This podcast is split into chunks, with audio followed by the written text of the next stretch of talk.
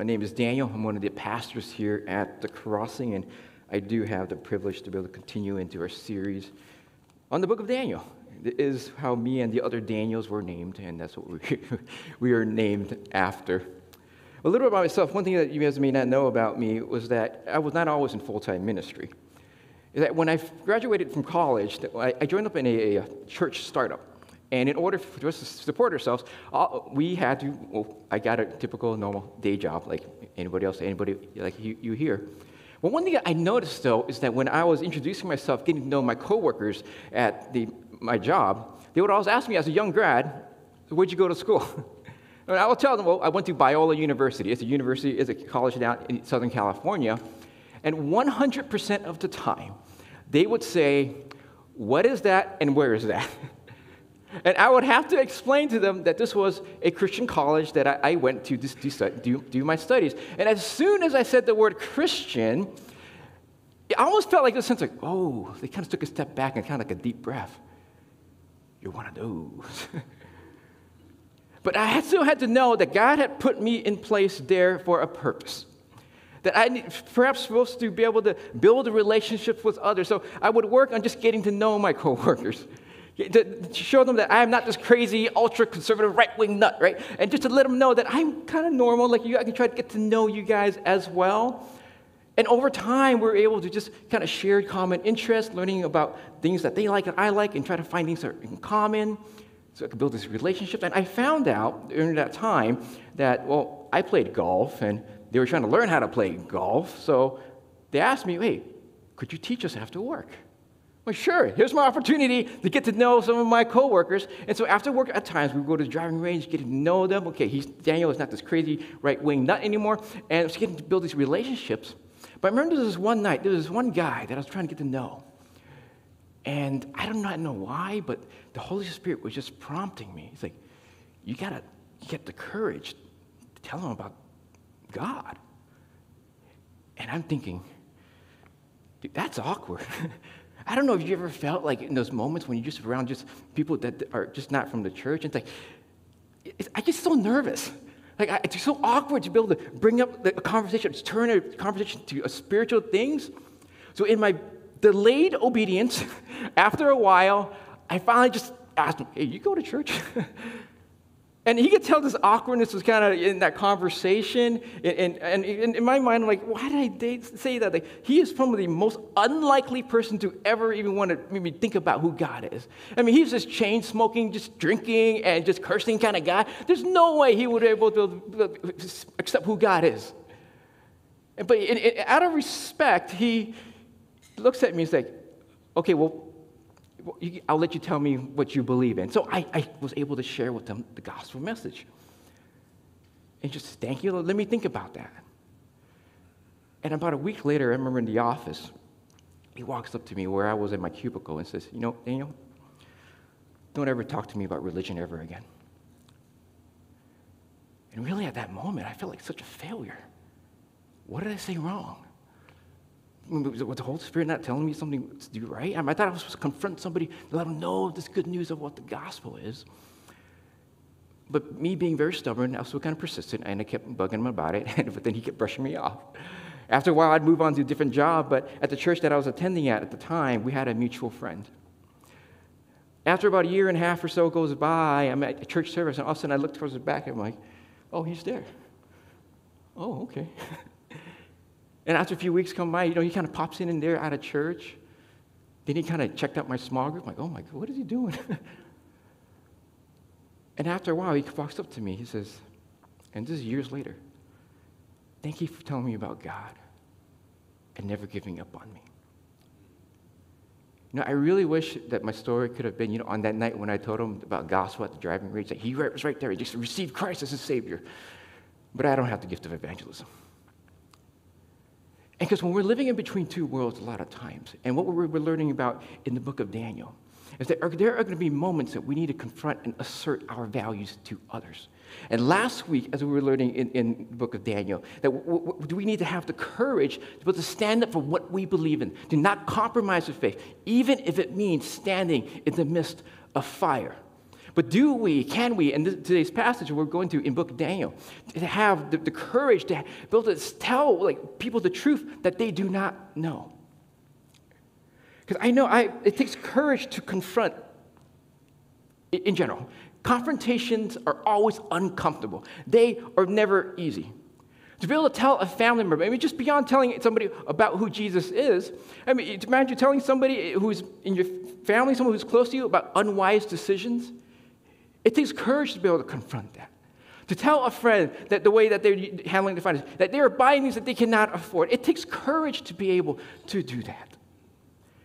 And it is never easy, but how did Daniel do it? How are we, as Jesus followers, to be able to have this courage to be able to speak truth, especially to our friends, those that we have built relationships with in our lives? I know I am not the only one who has wished at a certain time that I should have spoken up when, when I stayed silent. Or times when I, I, I, spoke too soon and I didn't know the context, and I, I wish I should have stayed silent at those moments. And to be able to do it with just this gentleness that we are supposed to call to do in a loving way.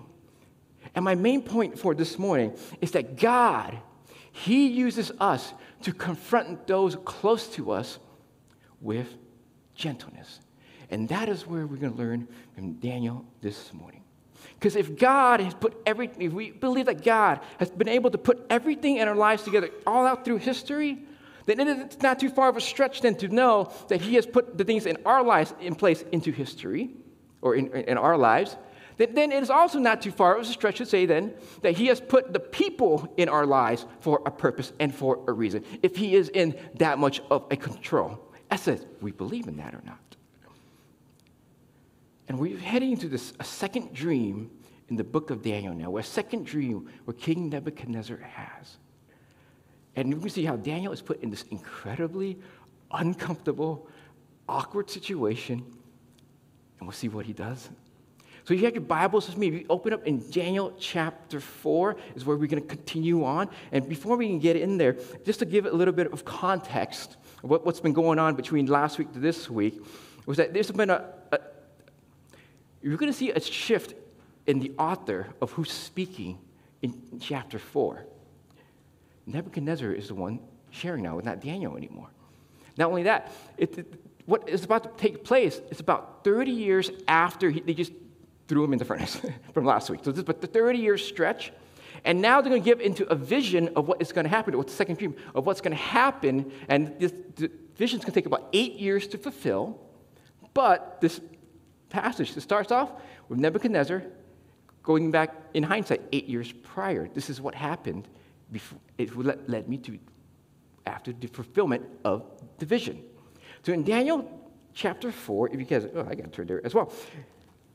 Chapter 4 in verse 1, and go verse 1 to 3, Nebuchadnezzar, he begins with an ending as he starts this section. King Nebuchadnezzar, to all peoples, nations, and languages that dwell in all the earth, peace be multiplied to you. It has seemed good to me to show the signs and wonders that the Most High God has done for me. How great are his signs, how mighty his wonders. His kingdom is an everlasting kingdom, and his dominion endures from generation to generation. Nebuchadnezzar starts with the ending. This is what has, this is, I'm, he's praising God, but the reason how I got here is because of the following and he starts with starting at the beginning of this vision now. And we do not know why it took this long for him to be able to finally see God as the one true God. He's already seen the miracle of seeing Daniel interpret a dream that the first time. He's seen Daniel and his friends come out of a furnace unscathed. But still didn't believe who God was. But it was this, or what is to come, but the fulfillment of this vision for the next eight years that finally caused him, okay, I'm going to believe if I finally believe that God is the one true God. And King Nebuchadnezzar is the, one of the most unlikely individuals to have ever believed who God was. He was evil. Of all the atrocities that he'd done throughout history, might be dating myself when I talk about this guy, but back about 15, 20 years ago, there's a dictator named by the name of Saddam Hussein who ruled over Iraq. His, the guy he looked up to, was King Nebuchadnezzar. He believed to be King Nebuchadnezzar reincarnate. He was going to make Iraq, you know, kind of like the Babylon, to be able to reach out to, through that. That's who he was. Most unlikely person, but yet somebody had to confront him with the truth. But if we look at these, these verses here, if we look at just the first two words, King Nebuchadnezzar, and if I were to replace those words with the Apostle Paul or Peter, a bondservant of Christ, this first three verses could really look like something that come out of one in, in the beginning of the epistles in the New Testament. We wouldn't have been able to tell the difference. But yet, it is the king who is most unlikely to ever believe who God was. He is the one speaking here. But what happened? So he goes, eight years earlier, this is what happened. I'm enjoying life. I'm enjoying my prosperity. The kingdom is going great. And I'm just, he's loving it. In the second section of this, in, in, he gets into this dream taking a nap in the middle of the day. In verse 4, 7, second section, we see his testimony. I, Nebuchadnezzar, was at ease in my house and prospering in my palace. I saw a dream that made me afraid. As I lay in bed, the fancies and the visions of my head alarmed me. So I made a decree that all the wise men of Babylon should be brought before me, and they might make known to me the interpretation of the dream. Then the magicians, the enchanters, the Chaldeans, and the astrologers, they came in. And I told them the dream, but they could not make known to me its interpretation. Nebuchadnezzar is, a creature of habit. He went back to the exact same type individuals who couldn't tell him the answer the first time. And, and, and we'll see why he actually did that in, a little bit in the coming verses. But just a little uh, clarification. When I, every time I read in the Bible about magicians or these, uh, these or conjurers sometimes, or enchanters, okay, these magicians, they're not the type that we see in the modern day. They're not doing sleight of hand card tricks or trying to make things disappear and reappear out of nowhere. These magicians, I think the, the closest thing I would call, they would just put together herbs or just like liquids together and really essentially make their modern day, uh, or modern day drugs. Um, I call them the, the modern day biochemists, okay, maybe. That's probably the best way to try to put them. And these are the smartest individuals in the land. They're these scientists, the ones with the PhDs. And you say, okay, can these guys tell me what my dream means? And so I, so I, I, just call these guys a wise men because I don't like saying off them over and over. So I'll be referring to them as wise men in the coming passage. So they couldn't, they, they couldn't, or they wouldn't tell them what it means. But here comes in verse 8, here comes Daniel in the scene. At last, Daniel came in before me. He who was named Belteshazzar after the name of my God, and in whom is the spirit of the holy gods. And I told him the dream, saying, O Belteshazzar, chief of the magicians, because I know that the spirit of the holy gods is in you, and that no mystery is too difficult for you. Tell me the visions of my dream eh, that I saw and their interpretations. And you got to remember, Daniel came in separately because earlier in chapter 2, he was promoted. He's working in a different part of the palace. So when he called all the, the, the wise men all together, Daniel wasn't with them. But what's interesting is they've had a relationship for many decades already. Why didn't the king go to Daniel first? He went to the guys that couldn't answer the first time and completely skipped over the guy who was able to do, could do exactly what he wants to do. And the reason why, it's not that they didn't know, that the king was hoping to find somebody to tell him what he wants to hear rather than what he needs to hear. It'd be great to be able to be told that the way he's living his life, the way he's ruling the kingdom, is okay. And if you could tell people around him, surrounding people with all just yes men, tell them, like, you know? You're fine. Oh, don't worry about that dream. And the way we apply it into our lives is because we actually can do the same with our, about ourselves. And with the internet at our fingertips, it's so easy for us to be just look up to find somebody with a PhD or find somebody who calls himself a pastor, but to justify the way that you and I live our lives. That the sin that our life, even though is contrary to Scripture, the authority of what the Bible says that we should be living our lives, that we can tell ourselves, hey, but but so and so says this is okay. I want to tell somebody to justify who, what, what, the way I live and what I do is okay, so I can feel that it's right. But let's look into the vision now. In verse 10 to 12, the visions of my head as I lay in bed were these I saw and behold a tree in the midst of the earth, and its height was great. The tree grew and became strong, and its top reached to heaven, and it was visible to the end of the whole earth. Its leaves were beautiful, and its fruit abundant, and in it was food for all. The beasts of the field found shade under it, and the birds of the heavens lived in its branches, and all flesh was fed from it. In their context, when they uh, in their poetry, in their writings, back in their times, anytime they would ever see a tree, it always represented the rulers of the time. He knew that. No one had to tell the king that. Everybody knew that. So then in verse 13 to verse 15, well, if he knew that, well, he's still asking, well, what does this mean?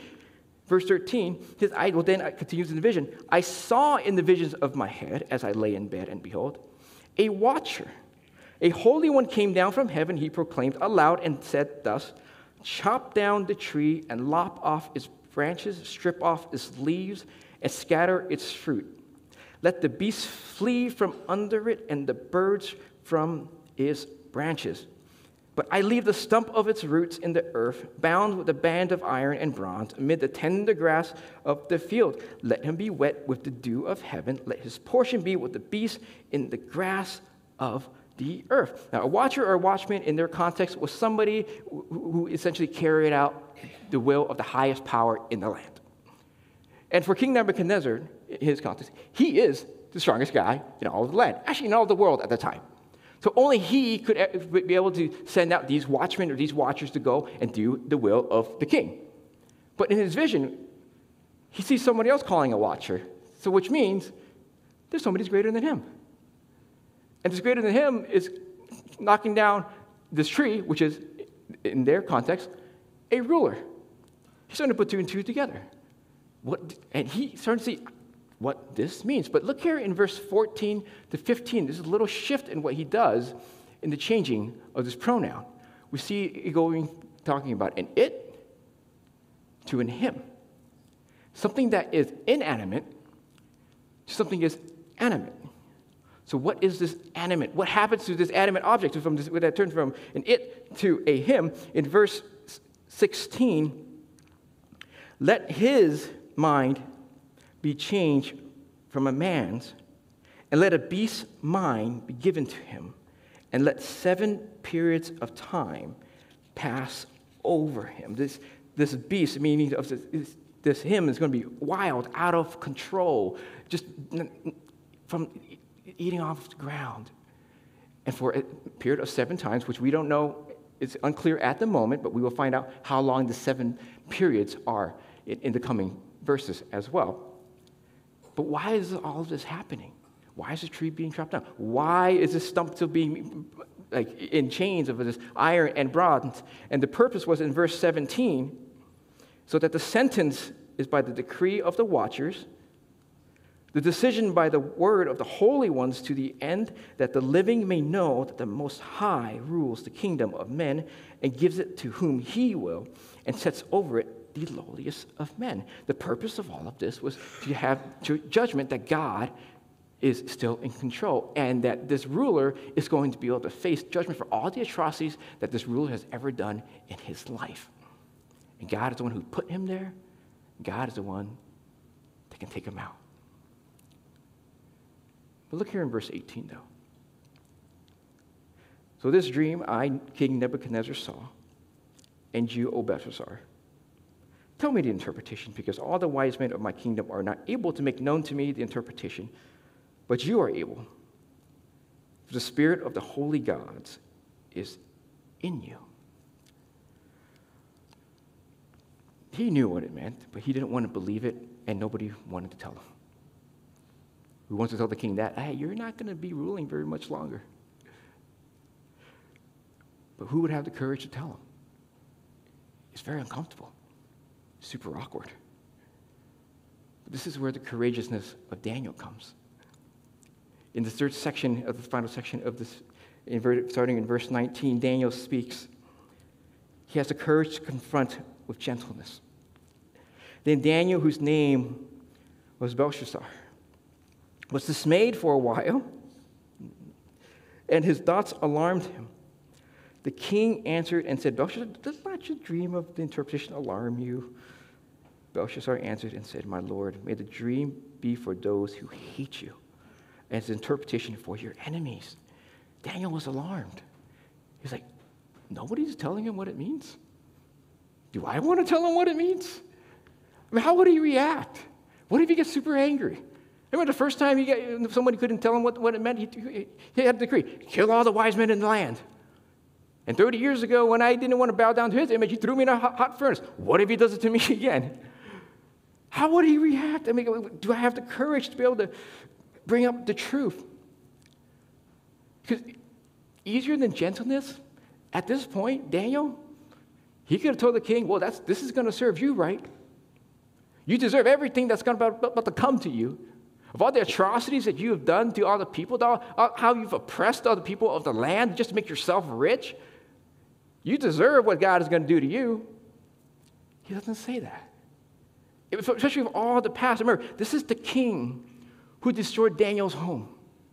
This is the king who marched him across a desert in chain. This is the king who tried to take away his identity, take away his name. This is the king that took away his manhood. There's a reason why we don't hear about Daniel and his family or his kids. He never had any. He was a eunuch. They castrated Daniel and his friends when he got to Babylon. All these atrocities. And at this moment, Daniel has a choice. I could be pretty mean back to him right at this moment. But he doesn't. He does it with this gentleness and his courage to be able to, be able to to see the goodness of God still in the midst of the way he's been treating others in his life. And so he interprets it for him in verse 20 to 23 wishing that this interpretation is for his enemies and not for himself. That little that gentleness that he has. In, in verse 20, he says, The tree you saw, if he knew this, which grew and became strong, so that its top reached to heaven, and it was visible to the end of the whole earth, whose leaves are beautiful and its fruit abundant, and in which was food for all, under which beasts of the field found shade, and in whose branches the birds of the heavens lived. It is you. O King, who have grown and become strong, your greatness has grown and reaches to heaven, and your dominion to the ends of the earth. And because the king saw a watcher, a holy one, coming down from heaven and saying, Chop down the tree and destroy it, but leave the stump of its roots in the earth, bound with a band of iron and bronze in the tender grass of the field, and let him be wet with the dew of heaven and let his portion be with the beasts of the field till the seven periods of time pass over. The king is the tree. Just similar to the Tower of Babel in Genesis, as they were building, trying to get too high, God knocked it down. Tower of Babel is how King Nebuchadnezzar named his empire Babylon. And just like the tree that was reaching up too high again, God is going to chop it down. The king didn't need the interpretation. He's a smart guy. We had to give credit. I mean, he still, still able to build a lead entire nation, the strongest, one of the strongest nations ever in history. But he didn't want to believe what he had just seen in his vision. And so his judgment in verse 24 to 26. And this is the interpretation, O king. It is the decree of the Most High which has come upon my Lord the king that you shall be driven among men, and your dwelling shall be with the beasts of the field. You shall be made to eat grass like an ox, and you shall be wet with the dew of heaven, and seven periods of time shall pass you over you, till you know that the Most High rules the kingdom of men and gives it to whoever he will.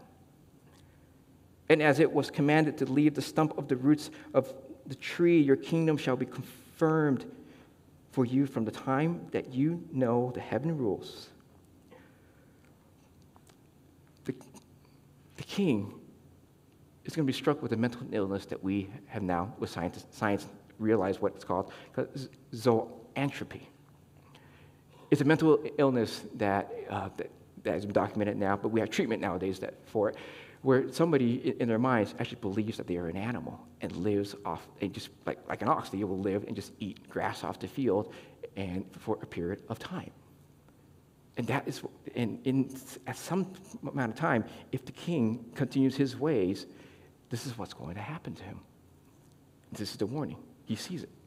And the seven periods of time, and the reason why it's seven, seven has always been the, the number of completion in the Bible. That he would have a complete judgment on him for all the atrocities that he has done. That this would be due justice for him. This is what you deserve. This is what you are going to get. But Daniel, here, he could have stopped. That's it. I'm done with my interpretations. I'm going to go back to my job. but he doesn't stop there. He wants the king to know who God is. So he continues on in verse 27. Therefore, O king, let my counsel be acceptable to you. Break off your sins by practicing righteousness and your iniquities by showing mercy to the oppressed, that there may perhaps be a lengthening of your prosperity. This was the reason why God had Daniel where he was.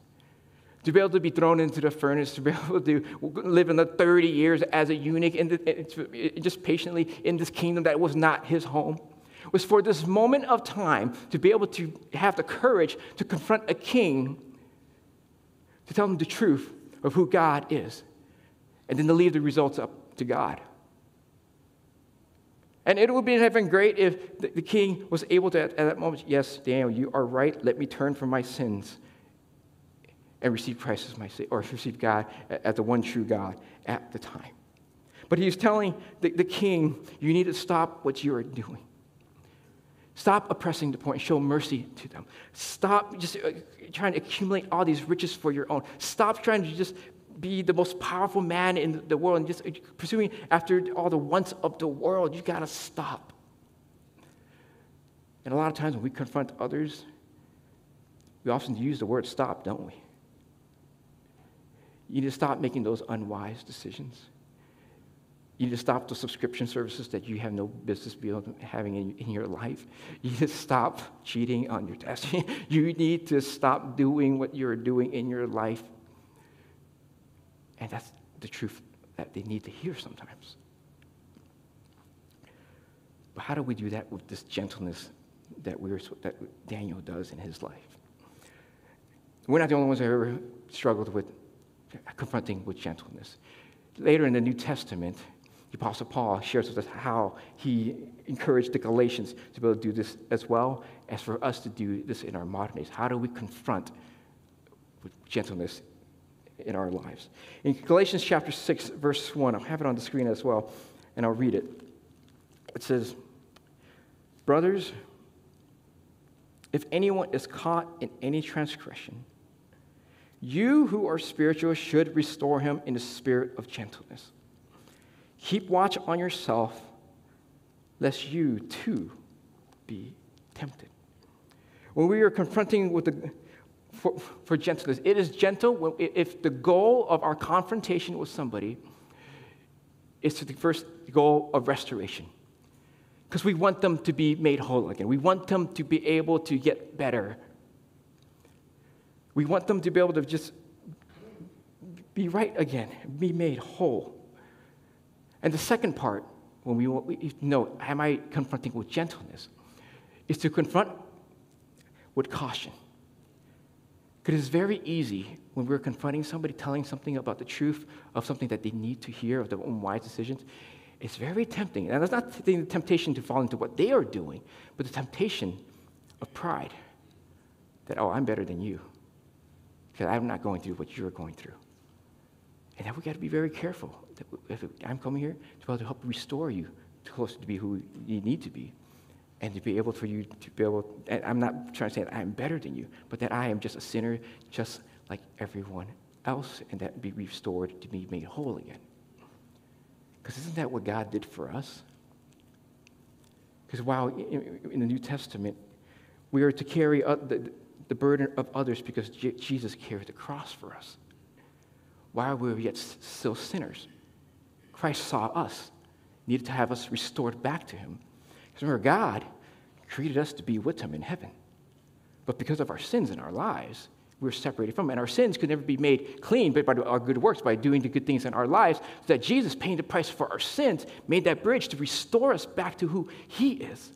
So anybody who believes in that to live a life with Him, life eternal, and that life with Him starts now. And so Jesus, when he carried the cross for us, he confronting us with of our sins and life with this gentleness. He's not saying, I am better than you guys, but made a man just like very one like us, so he, we can relate to us in, our sufferings.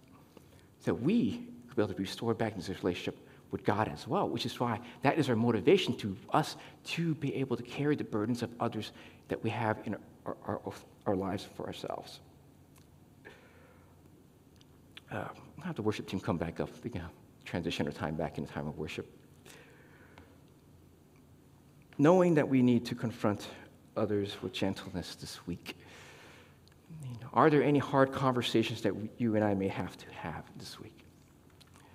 Perhaps with a family member, a close friend of ours, or perhaps a coworker that we just kind of hit it off with. It's beyond just telling somebody about the truth of the gospel. The Spirit of God just moves us towards. But, or just telling somebody in their unwise decision. It could be telling your own, perhaps even your own spouse, you know, our marriage is not where it needs to be. That this status quo where we're at, it's not where God, it's not honoring to God. Confront them. It's time to get some counseling. Might be telling a friend or a family member that just finances are all in trouble. Says, what you're doing is not right. Let me help you try to set up a budget. And anyways, when we ever try to talk to anybody about confrontation that we're doing with gentleness, it's, it's always messy.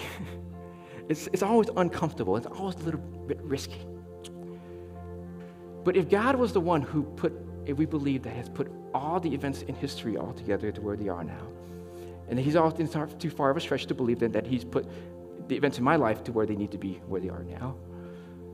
It's not too far a stretch to believe that He's put the people in place in my life, in my circle of influence, that I have built relationships with, that I am able to go and confront them with gentleness so they can be restored and be made more whole into their life as well. Let me pray for us.